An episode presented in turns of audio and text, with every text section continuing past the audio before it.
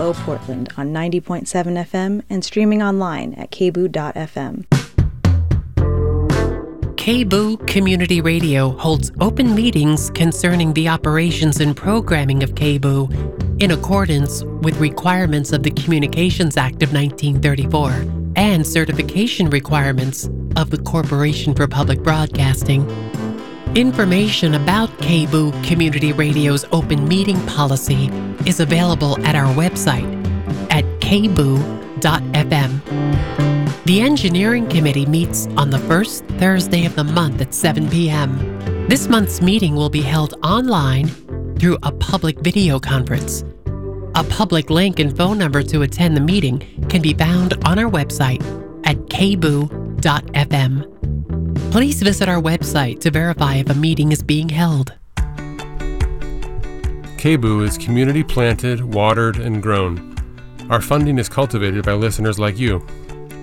We are looking to harvest $55,000 for this fall drive to support our organic, bountiful programming. Take root by becoming a member today. Just go to kboo.fm slash give to donate or text KBOO to 44321. Thank you. Hey yo, this is Clipping. You're listening to KBOO.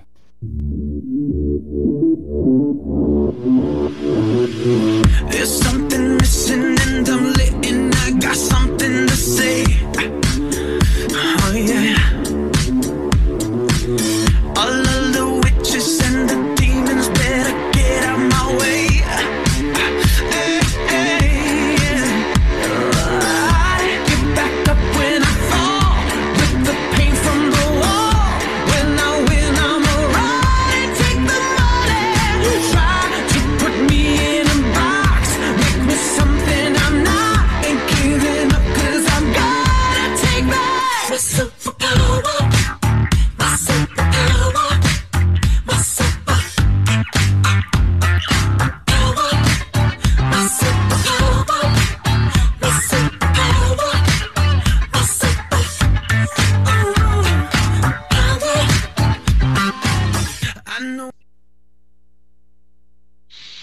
Good evening. You're listening to Transpositive here on KBOO Community Radio.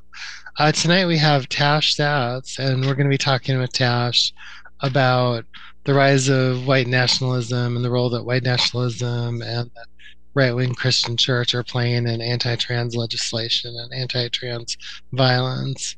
Tash, welcome to Transpositive. Thank you so much, Emma. I'm so glad to be here. Thank you. So, Tash, um, before we start, can you uh, just tell us a little bit about yourself? Yeah, for sure. Um, well, I'm Tash. I use they, them pronouns, and I've been kind of working in social justice space for my whole adult life. Um, overall, probably about 20 years in trans advocacy. I kind of had to start for myself being my own trans advocate. Um, I myself was actually a trans youth and uh, started transition when I was 16. Um, and yeah, I had to just become an educator. and then I ended up uh, kind of falling into it professionally. I worked for uh, a few years at Basic Rights Oregon, helping to start the transgender justice program there. Um, and I've worked in uh, Bradley Angle LGBTQ uh, domestic violence program.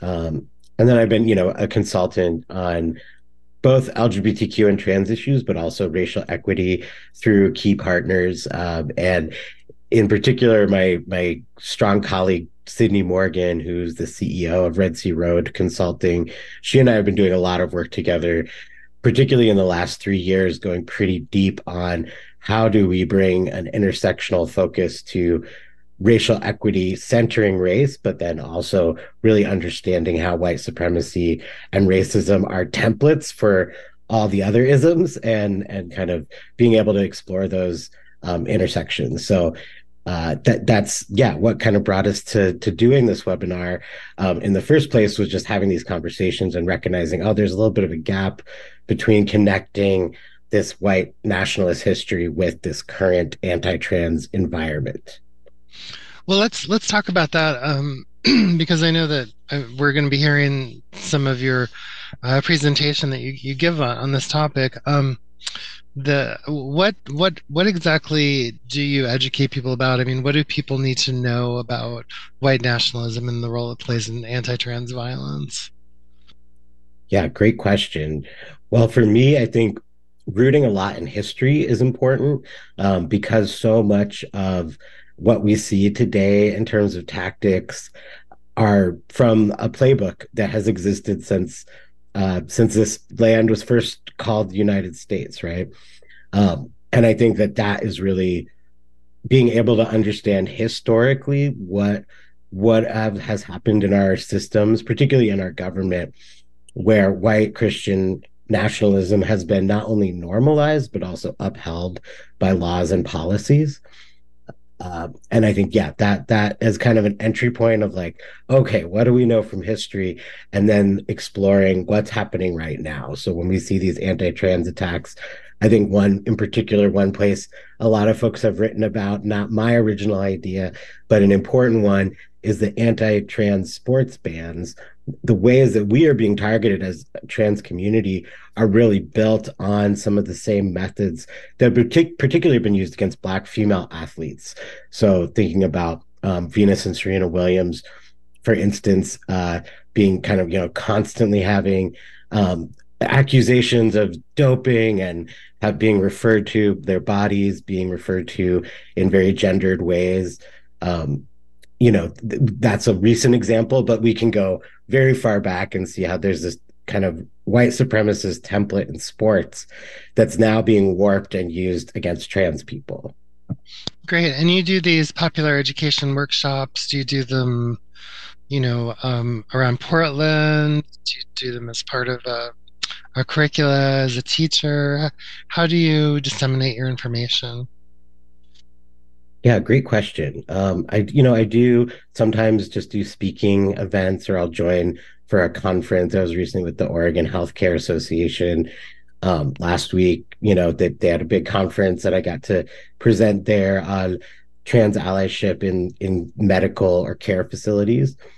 Uh, but for the most part, I work with ongoing clients. So Sydney and I, who w- were made this presentation, we've worked. Um, we worked with a client uh, in California for two or three years. So a large nonprofit organization with about a thousand staff, and our you know overall scope was bringing uh, courageous conversations about race as a curriculum, as uh, train the trainer, really thinking about what are the containers that folks can set to have conversations about race and how is that then connected to being able to talk about things like transphobia.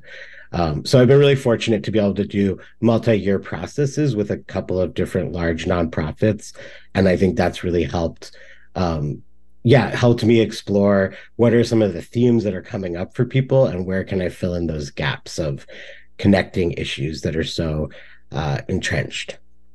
Great. So before we get into your workshop, Tash, um, I do want to give some kudos and appreciation, and I think that you know you're you maybe you're somebody who isn't likely to toot your own horn as much as maybe some other people, but I know that there was a bill passed uh, this last legislative session that apparently some Republicans got very upset about. Apparently, they got so upset that they shut down the entire state legislature for almost six weeks.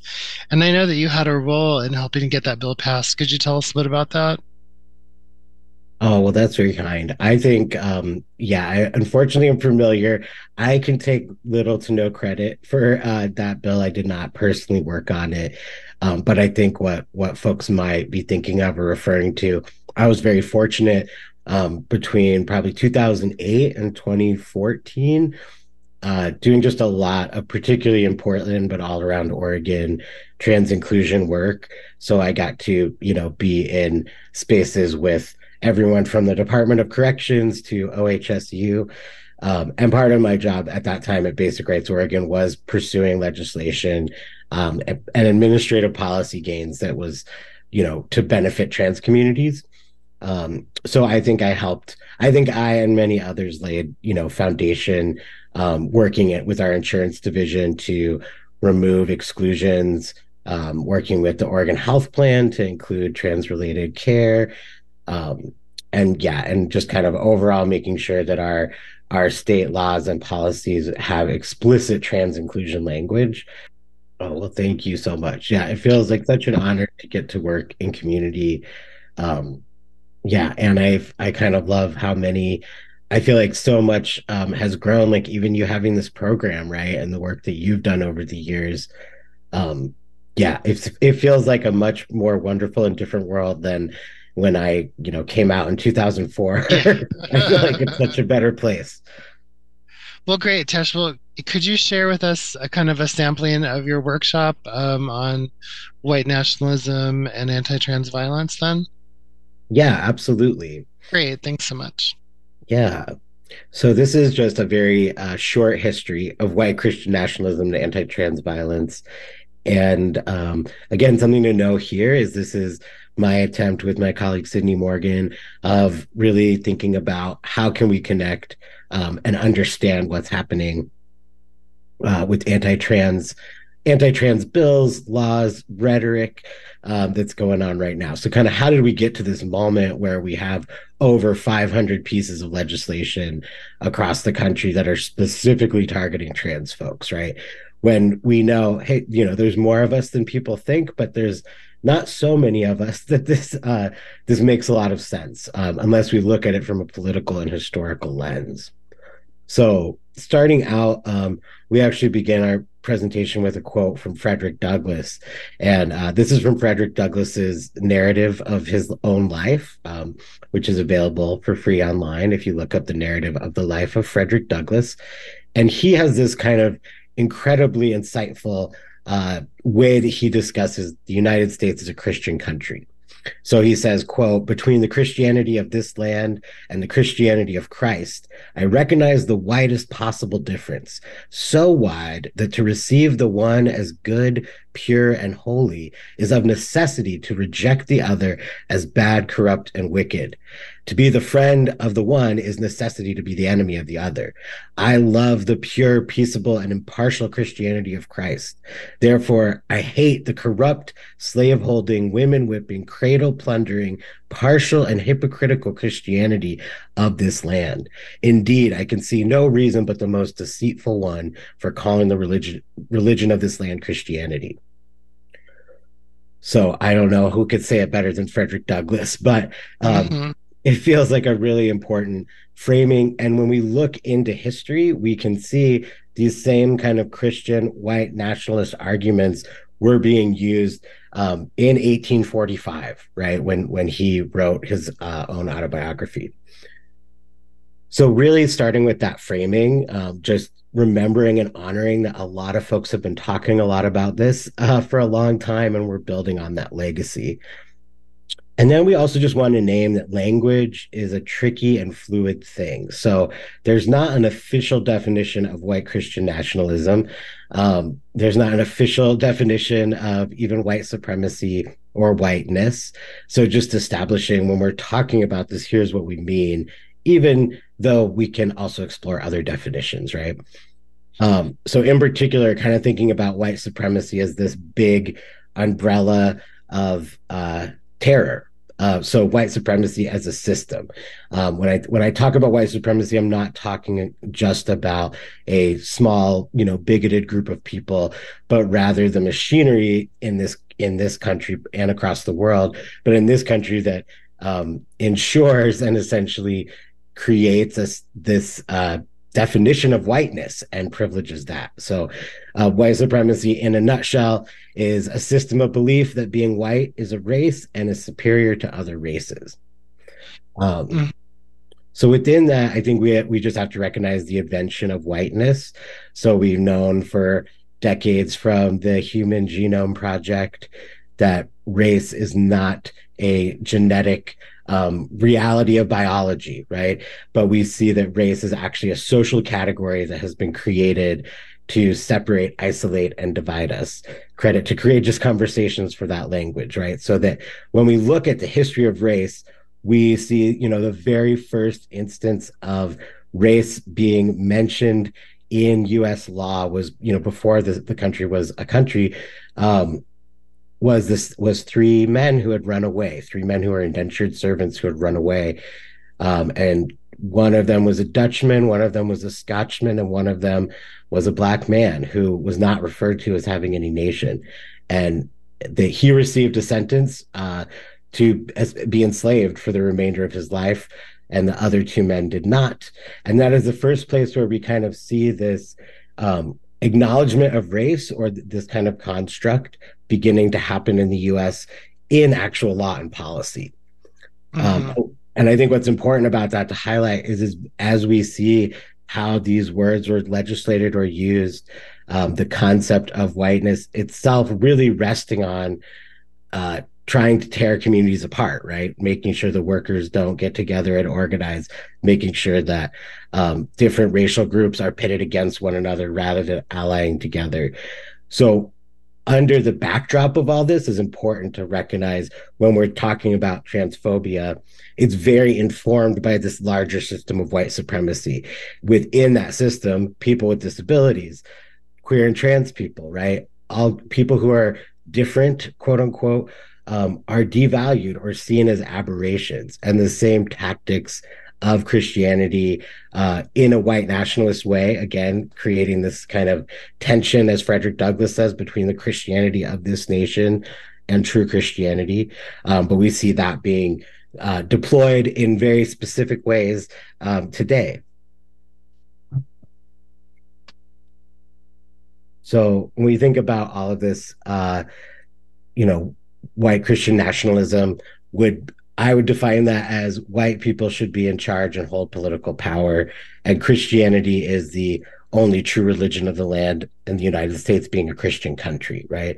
So we can see with these different belief systems, there's some overlap. Um, we think about MAGA or uh, neo Nazis or conservative Christians and evangelical movements anti-abortion and anti-immigrant movements. What we know is that a lot of these are the same organized groups of people pursuing all kinds of exclusionary laws policies and frankly uh, creating a social uh, situation where we are eradicating difference right? Eradicating trans people and other people from public space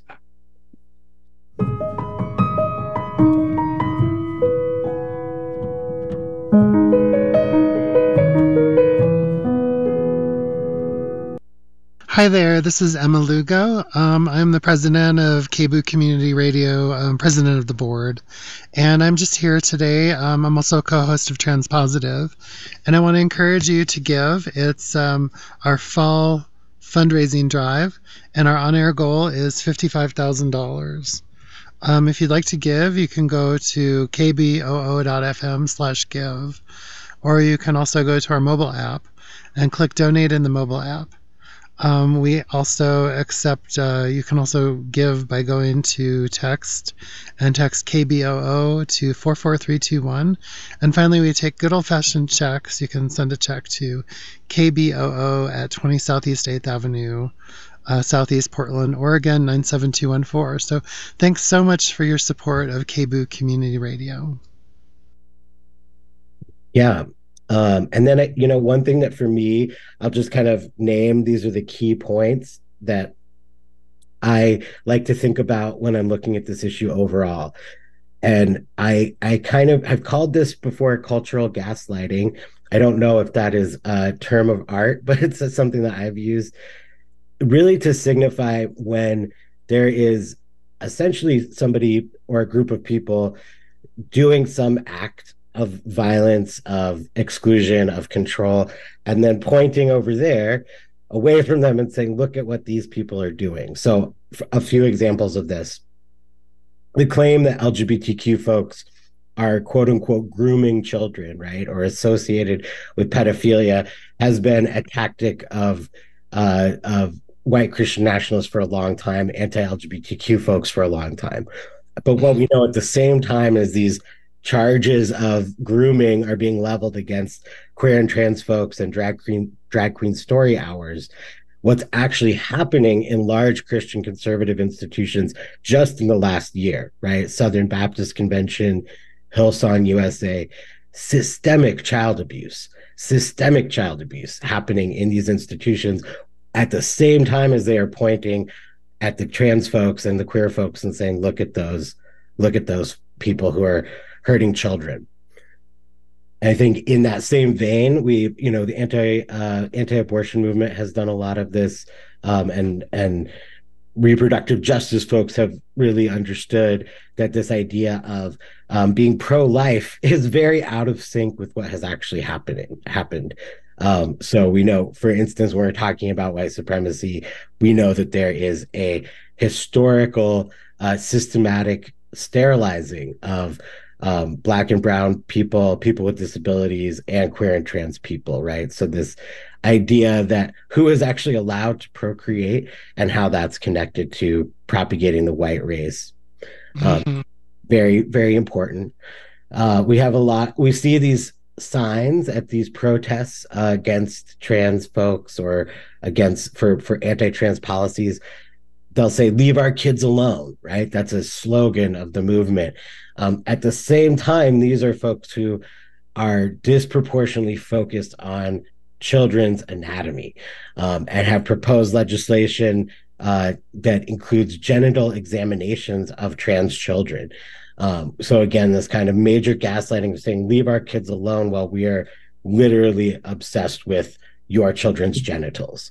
Um, and I think that, you know, may sound crass, but I think it's very important when we talk about who is actually talking about uh, the anatomy of people in this very invasive way. Um, I think there's this idea that trans people are quote unquote like we're putting it you know we're putting all our stuff out there we're shoving it in people's faces um, but what we actually see is these very brutal and invasive intentions around um, how trans children are treated. Mhm. we also know that overall there's these talking points of small government federalism states rights while at the same time um, these laws and policies are trying to regulate what we can do with our bodies right? They're banning books they're creating segregated charter schools while at the same time saying the government shouldn't be involved in this and then of course there's replacement theory um, which i think is a really important and to- a topic to be explored a lot more. But this idea that um, jews particularly um, black and brown people and some you know whoever they want to fit in here are are replacing um, the general population. This idea that particularly white men white christian men are under attack in this country. Um, it you know is being propagated. I, i've heard mm, you know many times this uh, idea that well white white christian men or white straight men are um, now a minority in our own communities. And I think what to me is really what really stands out about that is when we look at the history of who has been eradicated from public space, who has been mass murdered in this country, um, is is not white Christian men at all. So wild. So while we deconstruct these kind of um, narratives, I'll offer a few historical threads, not at all a complete history, but just some historical events that we know um, are are not even subjective, but we know factually occurred. Um, so something that's been documented somewhat in in very challenging ways by uh, by you know white historians, but also more in verbal history in within indigenous communities. We know that before colonization before spanish conquest and christian european colonists on this land that was called turtle island you know we have in innumerable tribes with cultures that often would include trans people who uh, now are called two spirit people a modern name adopted by indigenous communities. But two spirit people you know holding very high positions being healers being leaders um, and when colonists came, they were, you know, shocked and appalled by the presence of two spirit people who were expressing gender in ways that they were not familiar with as colonists. Um, and they also observed, you know, matrilineal structures often um, where women and two spirit people held the highest positions within tribes. And so it was a tactic of early coloniz- colonization to remove women and trans people, two spirit people, um, from leadership positions and to try to create a gender conformity that matched with Christianity. And so all of this was done under really using the Christian framework of saving these quote unquote uncivilized people. So we see this deep connection between racism, transphobia, um, anti-indigeneity, right? All of these things together uh, f- before this, before we even called ourselves the United States. Wow, that's so interesting. It, do you have actual historical records that you can, you know, go back to to refer to those um, those claims, or is that based on oral histories? What what's the source of that information? I mean, Yeah. I, I'm really fascinated, and I believe you. I'm just, I, I'd never heard that before. Oh yeah, I would say from one of the primary sources I used is Gregory Smithers' book "Reclaiming Two Spirits," um, and that book, and he's done a lot of different um, interviews as well. But he has a doctorate, and he first kind of started studying this in the '90s, um, and really made it his mission to bring Two Spirit history um, so the na- the full name of the book is Reclaiming Two Spirits: Sexuality, Spiritual Renewal, and Sovereignty in Native America, and that's Gregory Smithers. That's Um, amazing. Thank you. yeah, and so that's I think that would be the most citable resource, but there's also a lot of different um, individual folks who have done this work locally. Um, we have a there's a great podcast, uh, Your Two Spirit Aunties podcast, um, where they kind of talk both a little bit about history, but also about their current experiences of being Two Spirit. So there's just whether you're into reading or listening to things, you're probably into listening to things if you're listening to this. Um, if you just look, you know, put in Two Spirit on your Spotify, there's going to be multiple folks who are speaking from that experience. Um, Thanks so and- much. Um, speaking of listening, you're listening right now to KBOO Community Radio. This is Transpositive, and we're talking with Tash Satz. Um, can I call you a community organizer, Tash? Yeah, for sure.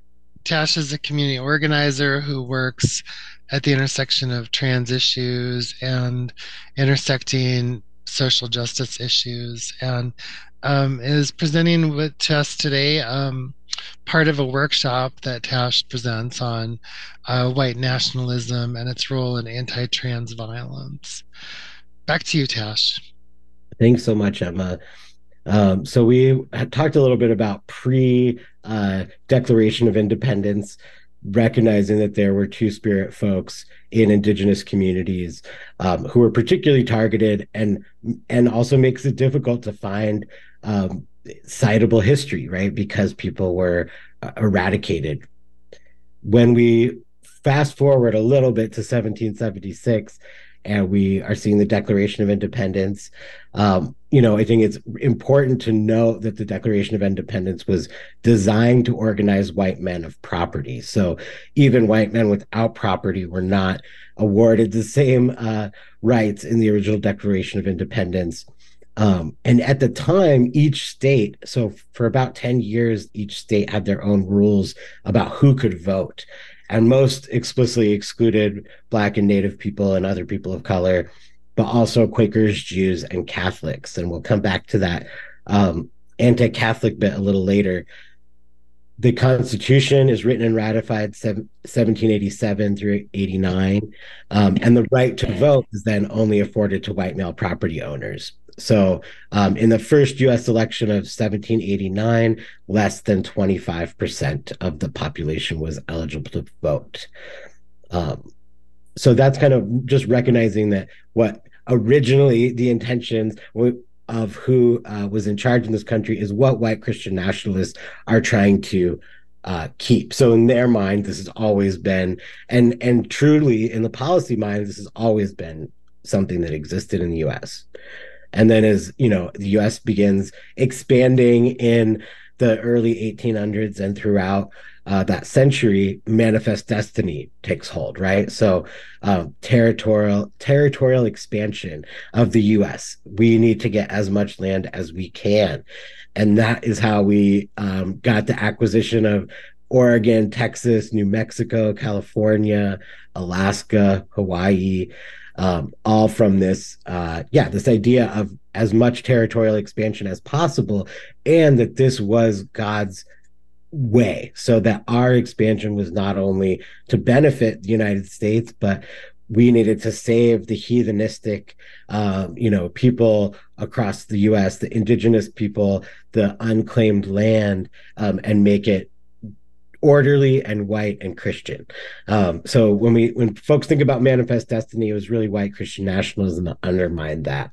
We then are seeing um, more and more conversation about uh, slavery and the um, Civil War. And what we know is that slavery advocates were using in the 1830s um, biblical arguments, right? They falsely using the story of Ham um, seeing his father Noah drunk and naked, and Ham cursed, and Ham becomes black, and that's how black folks exist, right? Is so folks literally using the Bible to justify racism, um, and then we know that you know through from the 1800s to the 1960s, states had different definitions of race, right? So some states uh, use pseudoscientific, quote unquote, one drop rule um, of determining that somebody is black or that one quarter or more heritage constituted blackness. So all of these pseudoscientific, not based in reality, but very much in policies and legislation that is totally out there for the world to see, right? Um, we can see in particular in the South, but also in other states. Um, yeah, th- this really using this white Christian nationalist framework of uh, keeping people out, keeping people excluded.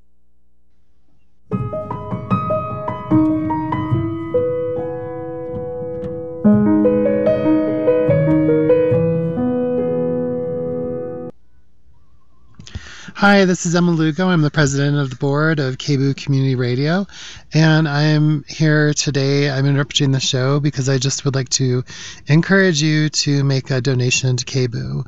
Um, I just want to say that KBOO is in a great position right now financially. We've never had so much money, but we've also never had so many expenses. And as president of the board, I can tell you that it's always a constant source of anxiety for me, wondering how are we going to fund this precious community radio station of ours. And I think a lot of it comes from membership support and from community support. Uh, we've got a great thing going on down at the station, but we really need your support. Um, our expenses have increased. And so if you want to show that you really support having, um, uh, you know, workers who, who are protected by a union, and if you support those labor values that we all care so much about here at KBOO, then please um, increase your support for our radio station because we. So, anyways, if you want to give to KBOO, please go to kboo.fm slash give, or you can also uh, send a check the old fashioned way to KBOO at 20 Southeast 8th Avenue, Portland, Oregon 97214. Thanks so much for your support of KBOO Community Radio. Exactly. Yeah. So there, there's this deep connection, um, and we'll talk about that too. That we then Nazis actually studied what are the what are the ways that we put race into law and policy so they could use that to their means. But this particular racial superiority and then eugenics kind of becoming officially created in the 1880s. Um, again, a pseudoscience, very racist and very anti-disability, right? Um, we we saw uh, this idea of eugenics or craniology used to pass laws and then to restrict immigration.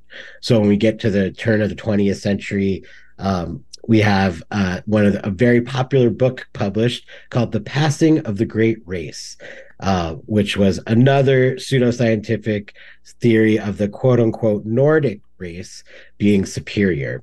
Um, what is extra, uh, just terrifying about this to me is this uh, the the person who wrote this renowned was a conservationist um, and a eugenicist Madison Grant worked for just about 15 years maybe 10 years and was able to uh, influence the passage of the Immigration Act of 1924 and the Immigration Act of 1924 was a direct source of inspiration to Nazis because it was explicitly holding up white supremacy and Protestantism. So the Immigration Act of 1924 prevented all immigration from the Asian continent, uh, set quotas on inferior immigrants from Eastern and Southern Europe, created the first U.S. border control, and established visa requirements. Um, so there's a there's a political um, cartoon uh, from a newspaper at the time in 1924, and their headline was "America of the Melting Pot comes to an end," um, because this this immigration act was so restrictive that that was even visible to people at the time, right? So this act is passing in 1924 in in around that same time nazi leaders are coming up right it wasn't like the nazis suddenly appeared in the 1930s they had a uh, strategic rise to power they had lawyers who studied um, US law and other countries' law to bolster or create arguments for the ways that they were eradicating people um, or moving towards eradicating people. And yeah, it is. And we see that you know kind of systemically happening creating who are the others right? Um, to get to the point of then murdering millions and millions of jews and other targeted groups. Uh, but this was always entrenched both with racism and homophobia and transphobia right? So uh, we you know talk about nazi book burnings have been something people have evoked historically to to compare to what's going on today in the us um, and I think that's an important comparison. And what we often don't hear about when we hear about those book burnings is that one of the um, kind of many large sources of knowledge and culture were destroyed. And one of those was the Institute of Sexual Studies, which, as far as we know, was the first modern um, clinic in the world to offer gender affirming care and to have transgender patients. It was run by a queer queer Jewish sexologist, Magnus Hirschfeld, um, who Nazis had targeted for a long time. They targeted him in uh, political cartoons in different ways. And when they escalated to the point of actually having full blown riots where they're burning 20,000 books, they destroy the entire library of the Institute of Sexual Studies, um, which had the most research um, at the time on what we would now call trans folks or or pro LGBTQ um, research.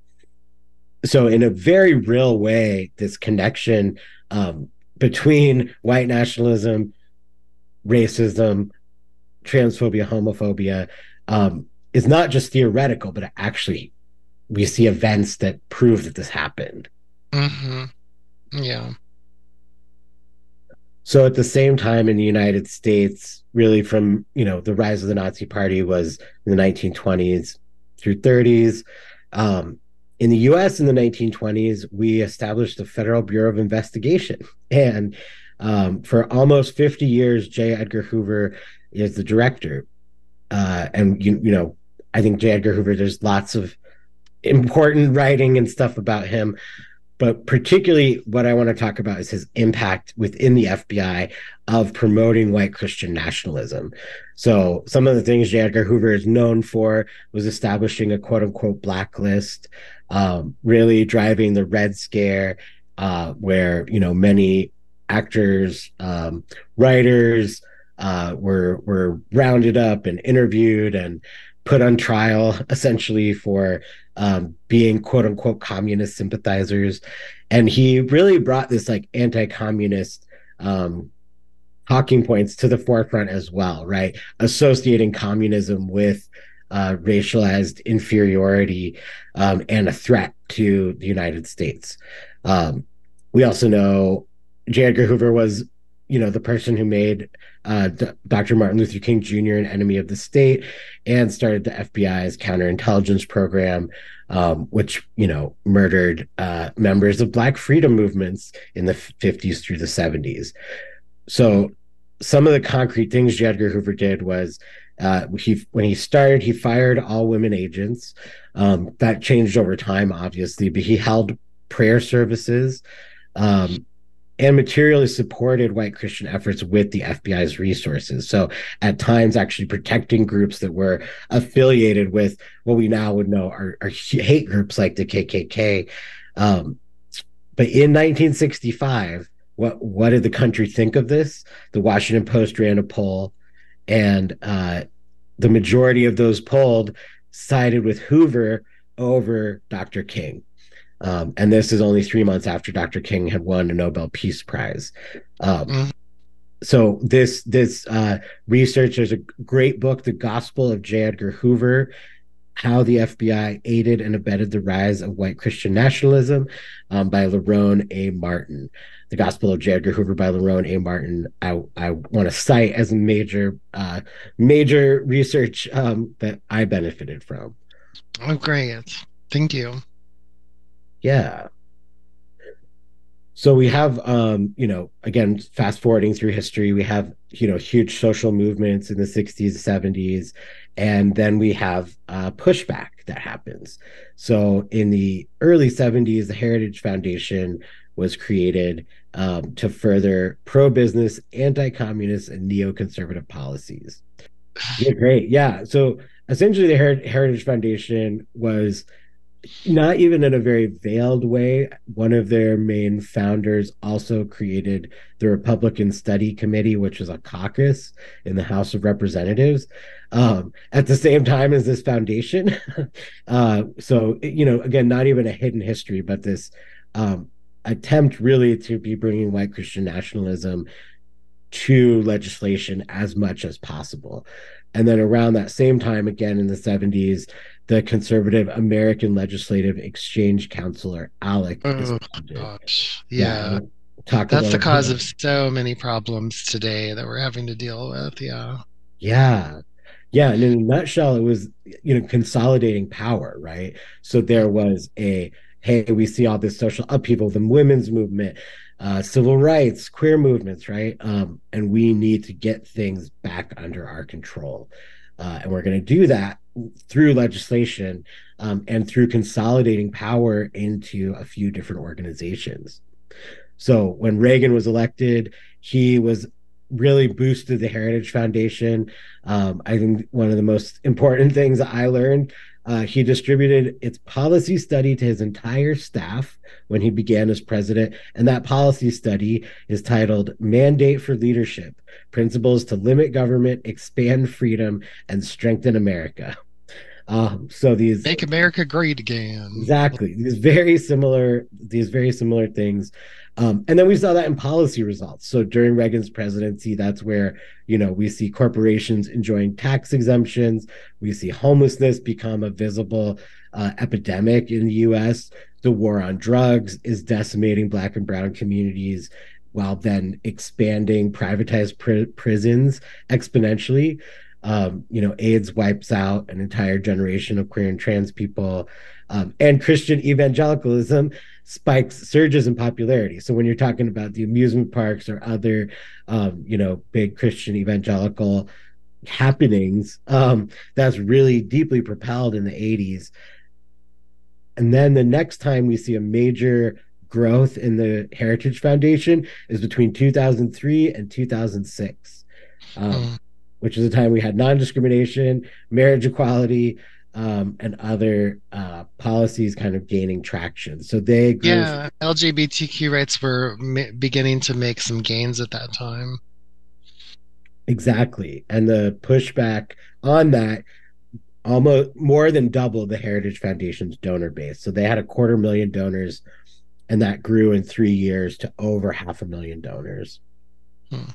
And then, um, you know, they're engaging in anti-LGBTQ policy. And 2019, though, is the first time they really say we're going to go for anti-trans um, laws and policies. And they start that with uh, anti-trans feminists or TERFs um, on a basically hosting a panel to talk about transness as a social contagion, quote unquote. Um, so Oh, so that's one of the first places that word popped up, huh? Yes, yes. Mm. And when we look at that word contagion, that word in particular had also been used to refer um, to anti communism, right? And thinking about, And it was also used during HIV when HIV was first starting to Yeah. make its appearance. Yeah. hmm absolutely, and and really levied against um, particularly immigrant communities you know, being full of disease, quote unquote. So there, Mhm. yeah, that's still used. That's still used all the time to talk about, you know, pe- people who are coming here from the global south. Yeah, it's still used all the time. yeah so that's a deep thread um, in how we have this social contagion talking point um, and we also see the, some of the same institutions uh, particularly the federalist society is another of the conservative groups that was created um, and they particularly focused on transforming the judicial branch. So they were similarly coming up in the 80s and then we see this coming to fruition when president obama gets you know two justices and uh, president trump gets three justices right? Um, and that that's the but then we come to like reversing roe versus wade affirmative action being gutted the rollback of lgbtq rights all these supreme court decisions we've seen in the last two years were a result of decades of organizing right by by the right to ensure that they could affect the judicial branch. Hmm and then at Yeah. the same you know not even to speak of the uh, corruption that we know is becoming visible with how these different um, lobbying bodies are interacting with giving gifts to taking trips with you know being in community with um, people who are on the supreme court. Hmm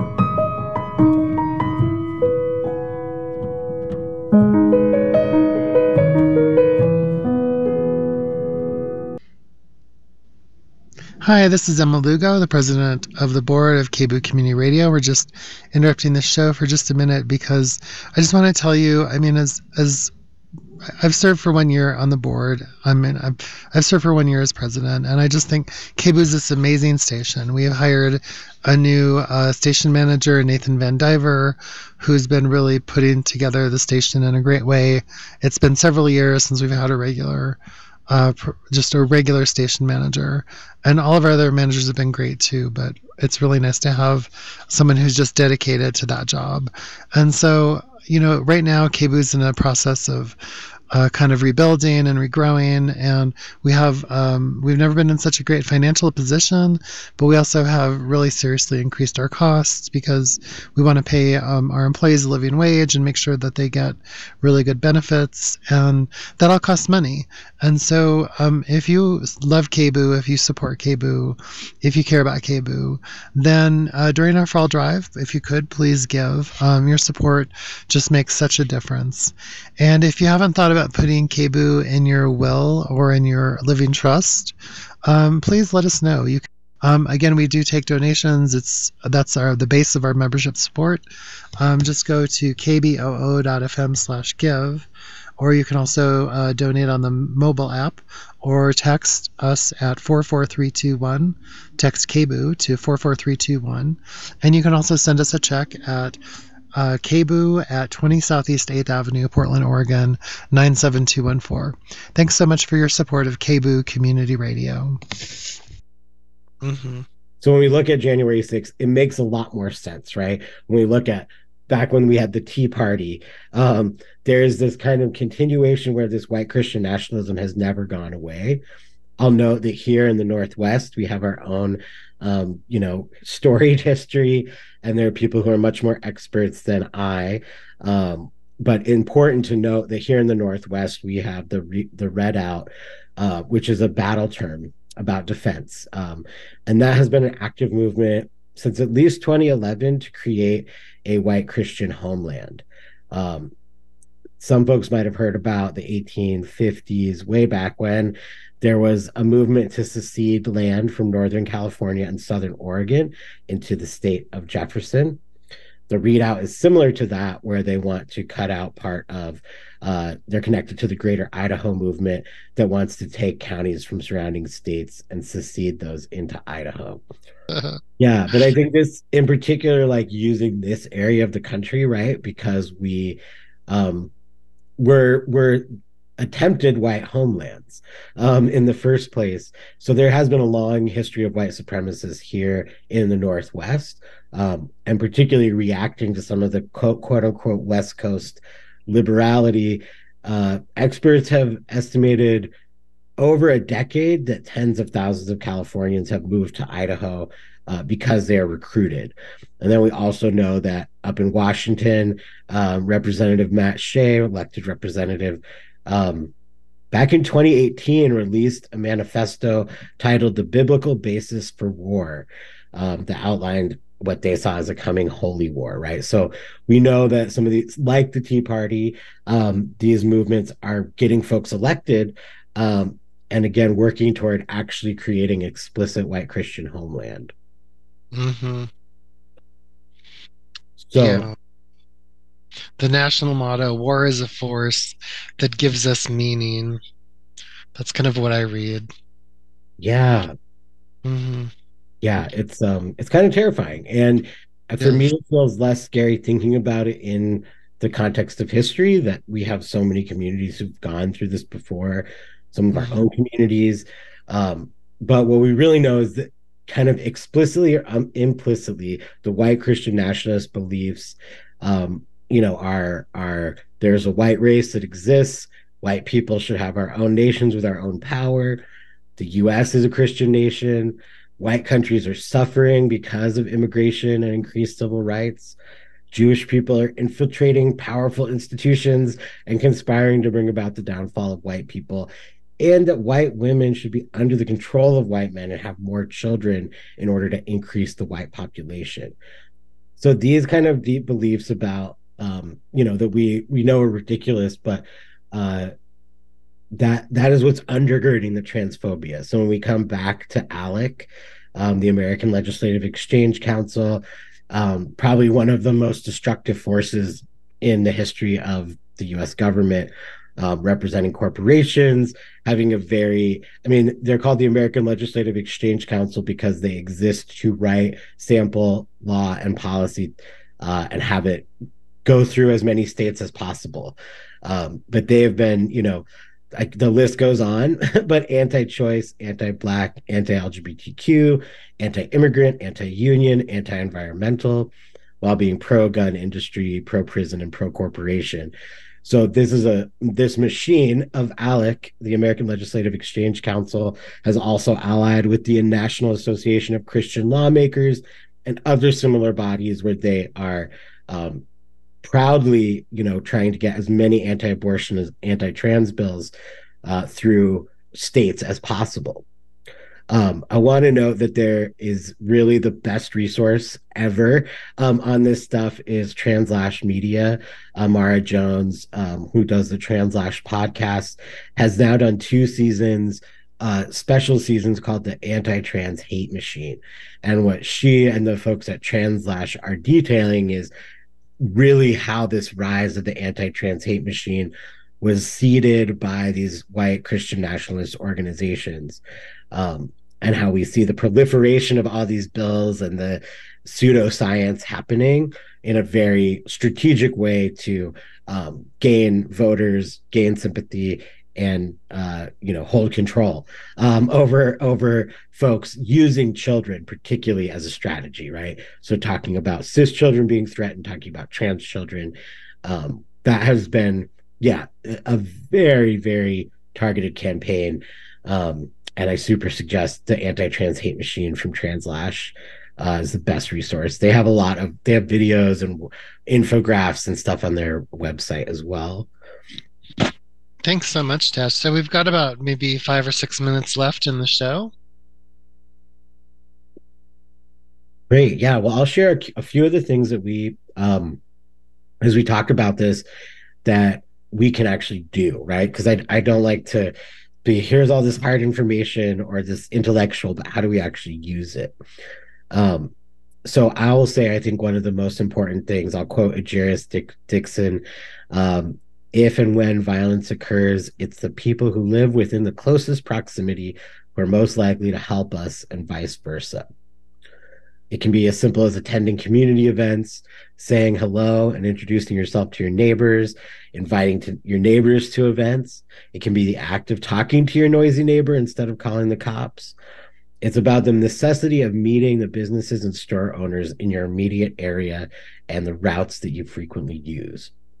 So we know this isn't possible for everyone, but essentially, who we are in closest proximity to is who's most likely to intervene, whether that is the store where we buy our coffee or um, the people we work with or our neighbors.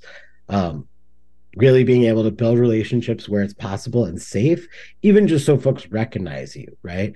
Um, and I think for trans people, this can be a super difficult thing because sometimes being seen actually compromises our safety. Um, but when we think about direct community organizing and and kind of learning uh, from folks, this example of personal, local, and immediate comes up again, crediting courageous conversations about race. Um, but I like to say you don't have to go you don't have to go do the most like out of your comfort zone thing um, in order to build kind of relationships and community you can really just start with like saying hi um, and again that might not be the strategy for everyone but where it's possible just make sure people know you. Um, it's harder to be isolated when folks recognize you. Um, and and again it's very fraught when we think about visibility. Um, it's also important bystander intervention. Um, Hollaback, which formerly known as Hollaback, now Right to Be, they have the five D's of bystander intervention. So distract, delegate, document, delay, and direct. So when we actually see incidents of violence happening, particularly for folks with privileged identities like being white, being cisgendered, being male or masculine, where can we actually intervene when we're seeing um, threats, assaults, even harassment happening um, and really again making making sure that uh, we're not letting folks be isolated. I think also supporting black trans led organizations. There's a number of great organizations out there that are really focused fully on under like they are we know the intersections of white supremacy and transphobia and we're going to do this.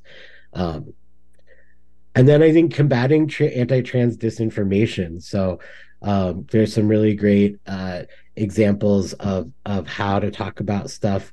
Um, Political Research Associates did a great uh, combating anti-trans disinformation handout. But even just listening to this and you know reading up on a few of the resources, educating yourself and having a few citations in your back pocket can be helpful. Um, when we're having conversations to combat disinformation and be like, where did you hear that? Tell me more about why you think that um, and then at the same time bringing you know uh, our personal talents and skill sets. So i'm like if you're a dj you can dj a, a fundraiser or house party. If you love cooking you can cook food for someone who's struggling. Um, if you're really good at admin work you can volunteer for a small nonprofit. There's so many uh, bipoc and trans nonprofits out there that need support. Um, and I think being able to to seed counter narratives. So there's Christians against Christian nationalism for folks in your life who might hold a Christian identity and want to understand and deconstruct this from um yeah, Christians against Christian nationalism, best name descriptor ever. Um, and I think that they, yeah, they really are deconstructing why, how we, you can hold Christian values, but not necessarily make the US a Christian country. Um, there's also other counter narratives from trans people, the Black Trans Prayer Book, and Transphobia is a Sin. There's a Trans People Are Sacred billboard project. Um, so just lots and lots of great resources out there.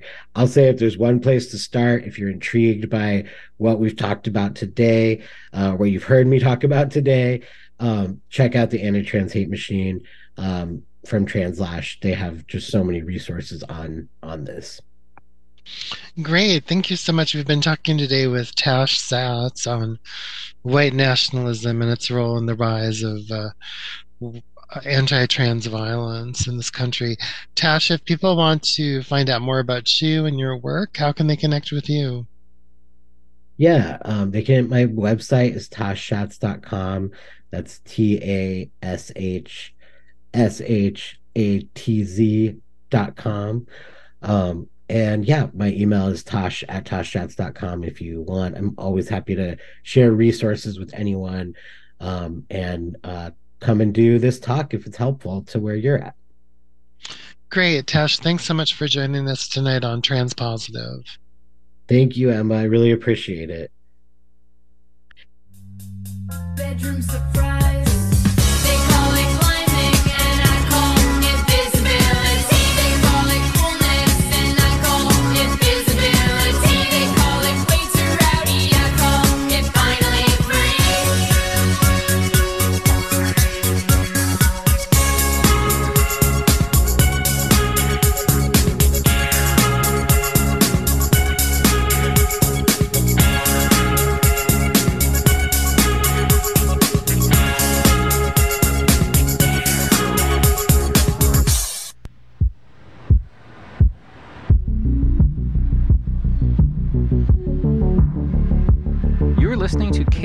KBOO Portland on 90.7 FM, K282BH Philomath on 104.3 FM, and K220HR Hood River on 91.9 FM.